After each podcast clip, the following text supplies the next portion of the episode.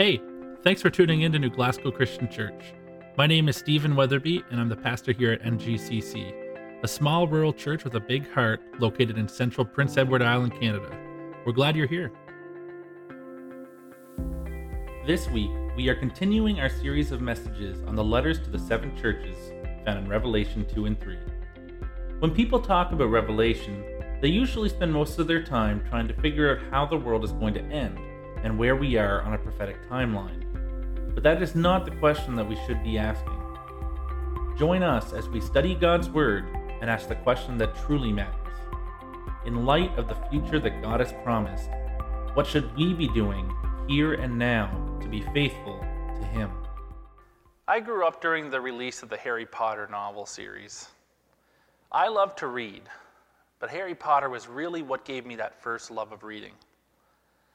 I remember I would wait impatiently every year or every two years for each new book to come out. And, as soon as it did, as soon as I could get my hands on it, I would sit down and read the whole thing in one sitting or two sittings. I would just stop for meals and washroom breaks, but I would just read the whole book through. Then I would watch and criticize the movies as they came out. And I would poke all the uh, holes in the, the storyline and all the inaccuracies uh, compared to the books.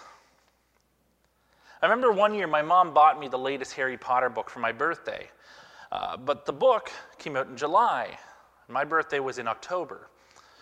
So she gave me my birthday gift three months early because she knew there was absolutely no possible way I could wait until October to read it.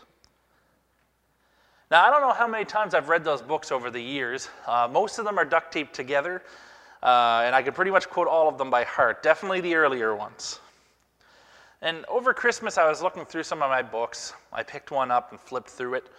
Uh, and it made me think back to when I first read them when I was a kid, and, and the joy and anticipation of finding out what would happen next, of waiting for the next book to come out, and the passion uh, and how much it would just suck you into the story. And I thought to myself, it would be so great, it would be so cool to be able to read those stories again and experience them as if it was the first time. Now, sometimes as the church, uh, over time, it's not an intentional thing, but sometimes uh, over a period of time, the church can slowly begin to lose that love passion, or spark that we had when we first encountered Jesus. We still go through all the things we're supposed to do as the church. We, we meet together, we study our Bible, all those good things. But that love that we had, the, the love that drives us forward as the church, the love that spurns us on to love each other, the love of Jesus, can slowly start to fade if we're not careful. Last week, we began a sermon series studying the letters to the seven churches in Revelation. And we learned that these letters, while they were recorded by John, were actually spoken to him and dictated to him by Jesus. But not the Jesus in the Gospels.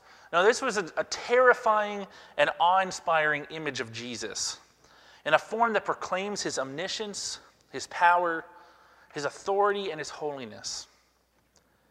Now, each of these letters takes a sort of form, which we're going to see as we go through this series. Uh, and, and what I mean by a form is that there, there's a structure. Uh, usually, there's things that they're doing that are good, there's things that the churches are doing that are bad, and then there's a response that they're supposed to apply to their lives as a result of what they were doing good and bad. And that's uh, supposed to lead them towards what Jesus calls being victorious or being an overcomer. Now, what we'll see is that not all of the churches were doing good things, and not all the churches were doing bad things. There's three churches that have both good and bad. There's two churches that are just doing good things, and there's two churches that just have bad things going for them. The letter we're going to look at today is the letter to Ephesus. And this church, in their letter, has all three. They were doing some things that were good, and Jesus commends them for it. But there were also some things they were doing that were bad. Primarily, that they had lost what Jesus calls their first love. See, the church in Ephesus was really focused on doing the right things, working hard, enduring under trials, and turning away false teachers. But in the process of being zealous, they lost their first love, both for each other and for Jesus. Like that cornflakes commercial we started with, they needed to re experience the love of Jesus in their lives and in their hearts for the first time, as if it was the first time. They needed to rekindle that love in their hearts if they wanted to be victorious or to overcome as a church. Now, there's one more thing I want to remind us all of before we get into this first letter, and that's the four filters that we talked about last week. Now, if you weren't able to tune in last week, I want you um, to keep these filters in mind. The whole point of these filters is that everything we read through this series uh, should be, you should be asking these questions and reminding yourself of these things. Uh, everything that you read. So, the first filter or the first thing to remember as we go through this is a question.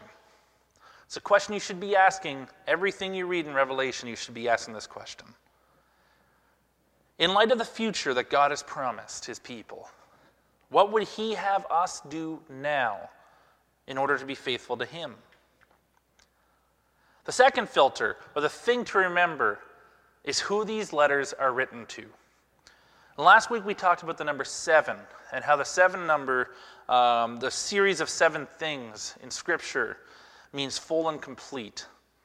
And so, because we have a number seven uh, in this, uh, this first few chapters of Revelation referring to the churches, the seven churches, seven lampstands that refer or represent the churches, um, we have to remember that that means full and complete. So, yes, these are written to seven historical churches but they're also, they're also written to the full and complete church, and that includes New Glasgow Christian Church. These letters are written to you and me. So we have to remember that. Every word that we read, we have to remember these letters are for you. The third thing we have to, to filter everything through or remember as we study these letters is who is speaking these words. So there's this picture of Jesus that we looked at last week. And it's this awe inspiring and terrifying image of the Son of Man. Now, Jesus reveals himself to John in this form because he wants us to remember his power, his authority, his knowledge of all our actions and deeds, and his holiness. So, as we read these words and apply them to our lives, remember they're written to you and me, and they're spoken to us by Jesus, not just uh, the Jesus that walks with us uh, in human form, which he did, but also this picture of Jesus as uh, uh, of God, um, this mighty uh, warrior image, uh, this all knowing, he knows all our deeds and actions. That is the Jesus who's speaking these words to us. And the fourth thing that you need to remember as we go through these letters is that there is a blessing on us as we study them. That blessing's from chapter 1, verse 3. And basically, John says everyone who hears the words in Revelation and obeys them, does what they say, that person will be blessed. So, as we study these words and as we apply them to our lives, there is a blessing on us. And that's encouraging. So, with all that, let's dive in and we'll read this letter to the first church, Ephesus. So it starts off by saying, Write this letter to the angel of the church in Ephesus. This is the message from the one who holds the seven stars in his right hand, the one who walks among the seven gold lampstands. I know all the things you do. I have seen your hard work and your patient endurance. I know you don't tolerate evil people. You have examined the claims of those who say they are apostles, but are not you have discovered that they are liars, and you have patiently suffered for me without quitting. But I have this complaint against you you have forsaken your first love. You don't love me or each other as you did at first. Therefore, look how far you have fallen. Turn back to me and do the works you did at first. If you do not repent, I will come and remove your lampstand from its place among the churches. But this is in your favor you hate the evil deeds of the Nicolaitans, just as I do. Anyone with ears to hear must listen to the Spirit and understand what he is saying to the churches. To everyone who is victorious, I will give fruit from the tree of life in the paradise of God. So that's the letter to this church in Ephesus. And I want to start off by talking about Ephesus a little bit, just to kind of give everyone a picture of uh, what this city was about, what it was like. so, in the first century, Ephesus was a huge port city. And most of these um, cities were centers of some kind, but Ephesus was the most important of all these uh, seven cities that received the letters from Jesus. It was a huge trade hub, and it was a cultural and religious center. In the city of Ephesus, there was a huge temple to Artemis. Uh, and this temple was um, so massive that it was considered one of the seven wonders of the ancient world. Now, today there's just a few rocks and a couple pillars left on the site of the former temple. Uh, but there's this picture that we'll put up, and it's an artist's impression of what this temple might have looked like in the first century. You can see how tall the columns are compared to the people walking up the steps. Now, there was a Jewish synagogue in Ephesus, which means there must have been at least a half decent number of Jewish families in the city because you could only have a synagogue if you had a certain number of families. Now, Paul first visited Ephesus on his second missionary trip, and he preached to the people in, the synagogue when he got there. And then he said that he'd come back, and then he did. He came back on his third missionary trip and planted the Ephesian church. He first started off by preaching in the synagogue again, but then eventually the, the, the local Jewish population got tired of him, and so he started holding daily discussions at the local lecture hall in the city. He stayed with them for two years, and during that time, the church grew exponentially. Eventually, so many people came to Jesus during his time there that the local silversmiths, um, the, these craftsmen who would make uh, little idols that you'd sell at, at the temple to Artemis, they were losing money on sales because so many people were becoming Christians that the temple of Artemis was losing its, uh, its base of people. So they got really angry and started a huge riot in that local lecture hall, the theater. And that theater is still standing today. You should be able to see a picture of it on your screen. You can imagine how many people could fit in this theater if the whole city was in an uproar. Now, after that, Paul decided it was time to leave. But by that point, the church was really big and strong in the city, and the impact of Christianity in Ephesus lasted for centuries. Some of the early church councils were held there. Now, by the time we get to the writing of Revelation, uh, we're about 50 years or so past when the church was planted, past uh, when all that stuff took place, the riots and everything. Uh, so they're fairly well established. They've had time to build a reputation um, as followers of Jesus. So, with all that said, let's take a look at this letter. There's that introduction at the start. Write this letter to the angel of the church in Ephesus. This is the message from the one who holds the seven stars in his right hand, the one who walks among the seven gold lampstands.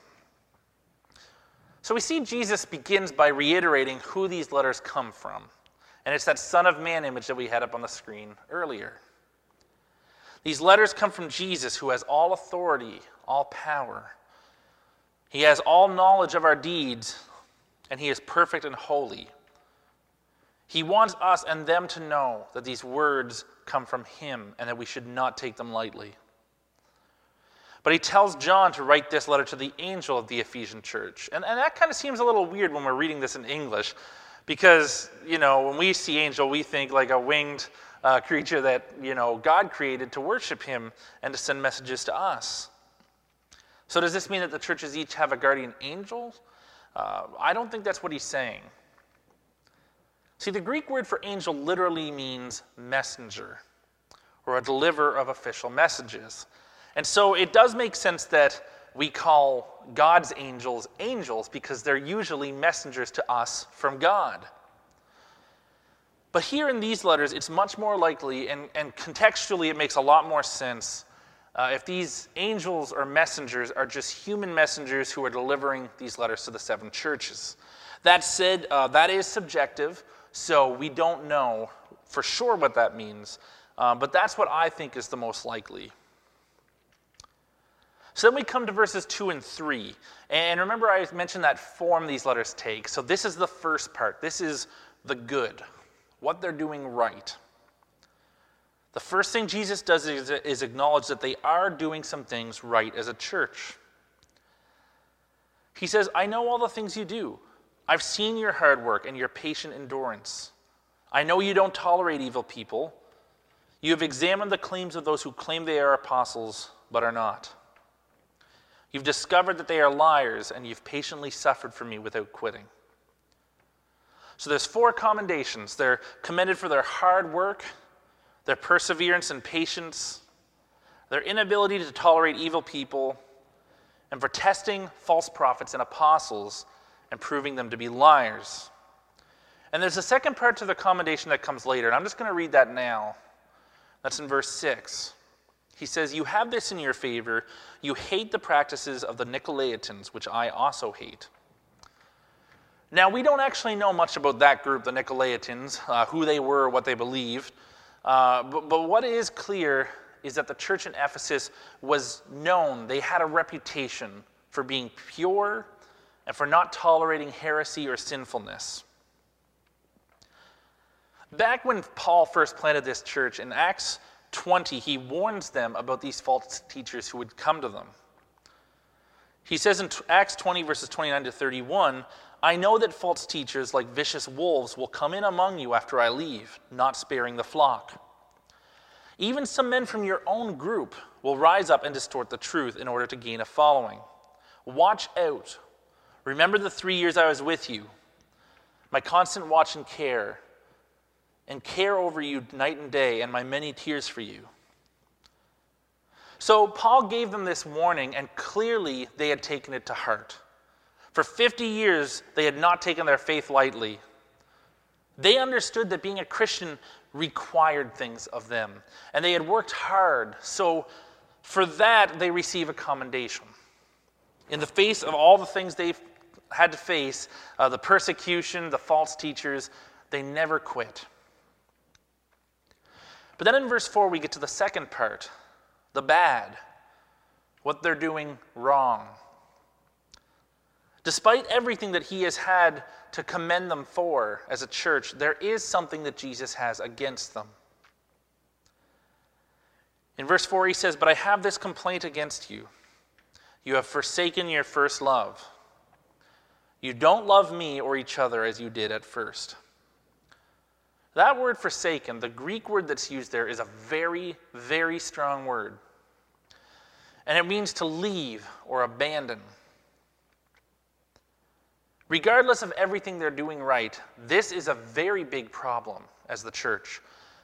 The highest command in Scripture is the command to love the Lord your God with all your heart, mind, soul, and strength.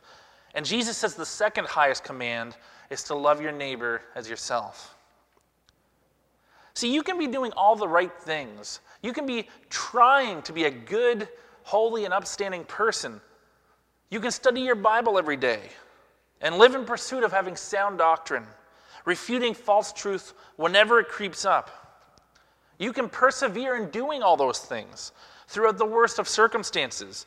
And that's not bad. Jesus commends the Ephesians for all these things.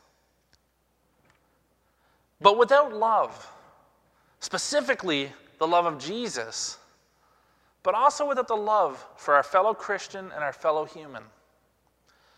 Those other things are inadequate. They're not enough if you don't have love. So then we come to the third part of this letter the response, or what they need to do. So, how do we know that what they are doing is not enough without love? Well, in verse 5, we see why. I'm going to use the NIV this time. So he says, Consider how far you have fallen. Repent and do the things you did at first. This is their call to change. This is their answer to the question that we asked at the beginning. In light of the future God has promised, what would He have us do now in order to be faithful to Him? Now, for the Ephesians, they lost their love. These words in verse 5 are directly from the mouth of Jesus, so they should not be taken lightly. So, in the face of that, they need to do three things according to this verse. First, remember from where you have fallen.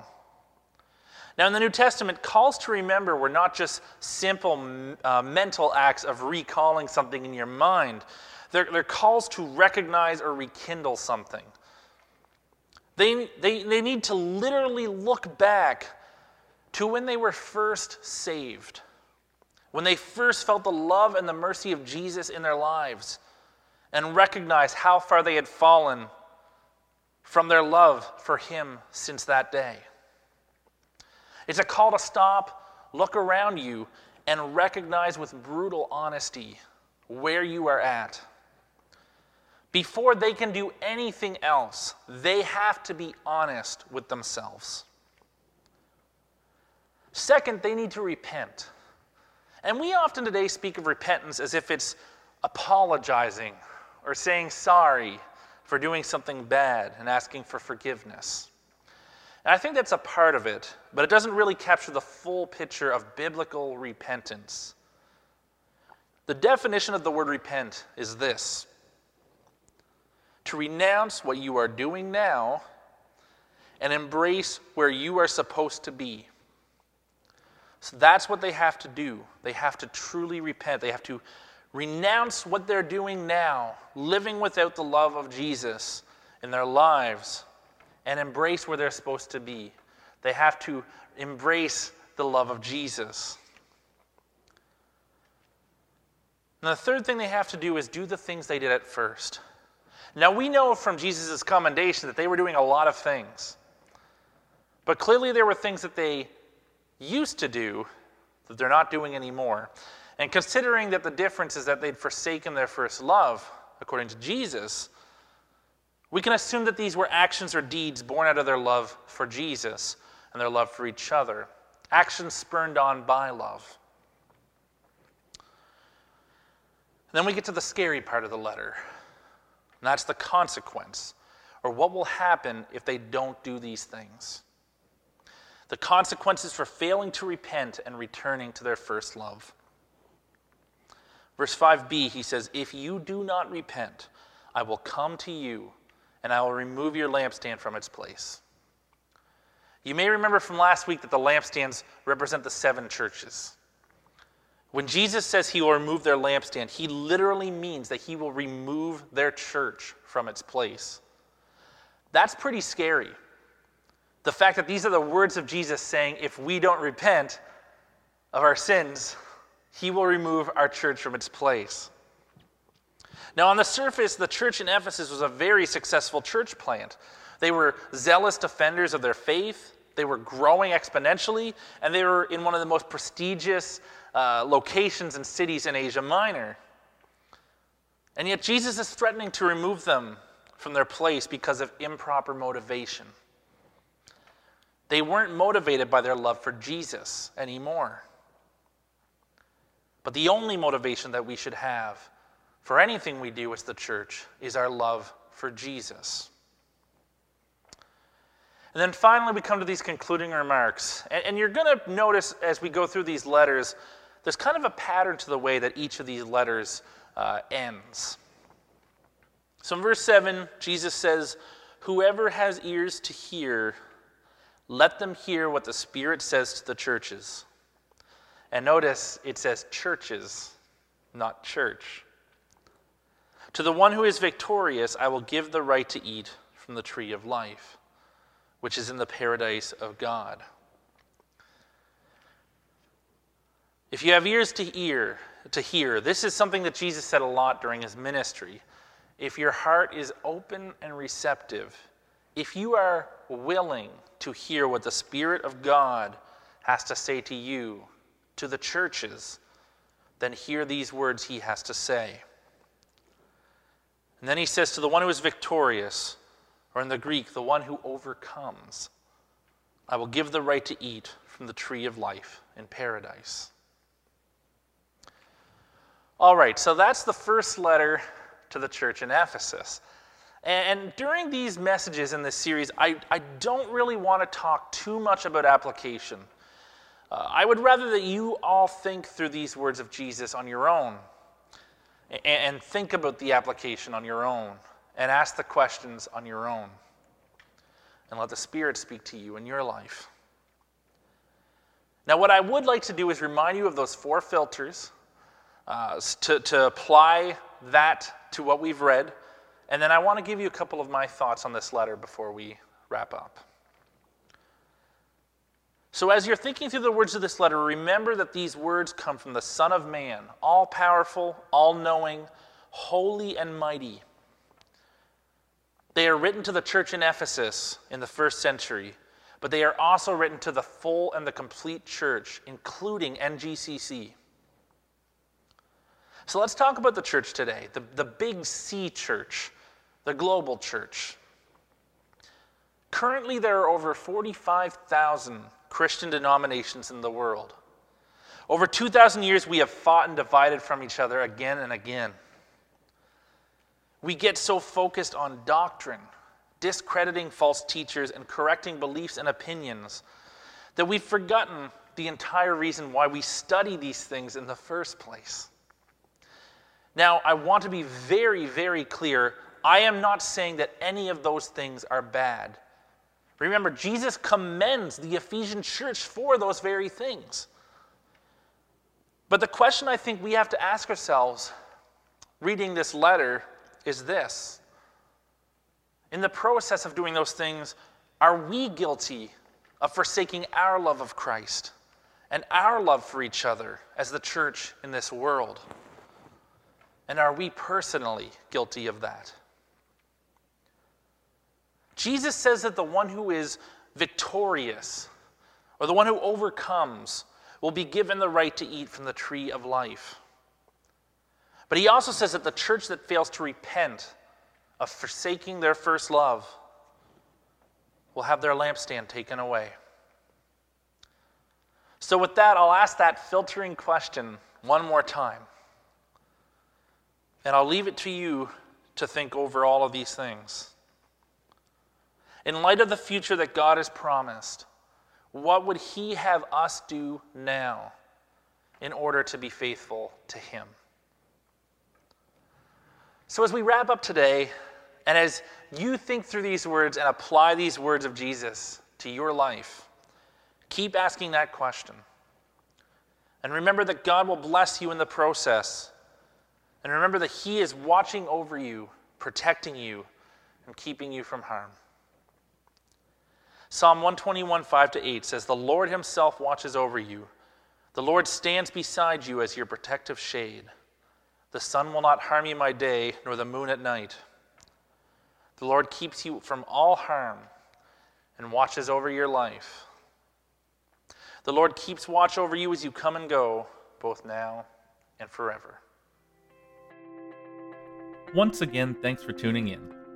We hope that this week's teaching was a blessing and an encouragement to you. If you live in the New Glasgow area, we would love for you to come and to join us for our Sunday gathering. For information on service time, location, and more, check out our website at ngcc.ca. You can also find us on Facebook, Twitter, Spotify, and Apple Podcasts. Thanks for listening and have a great week.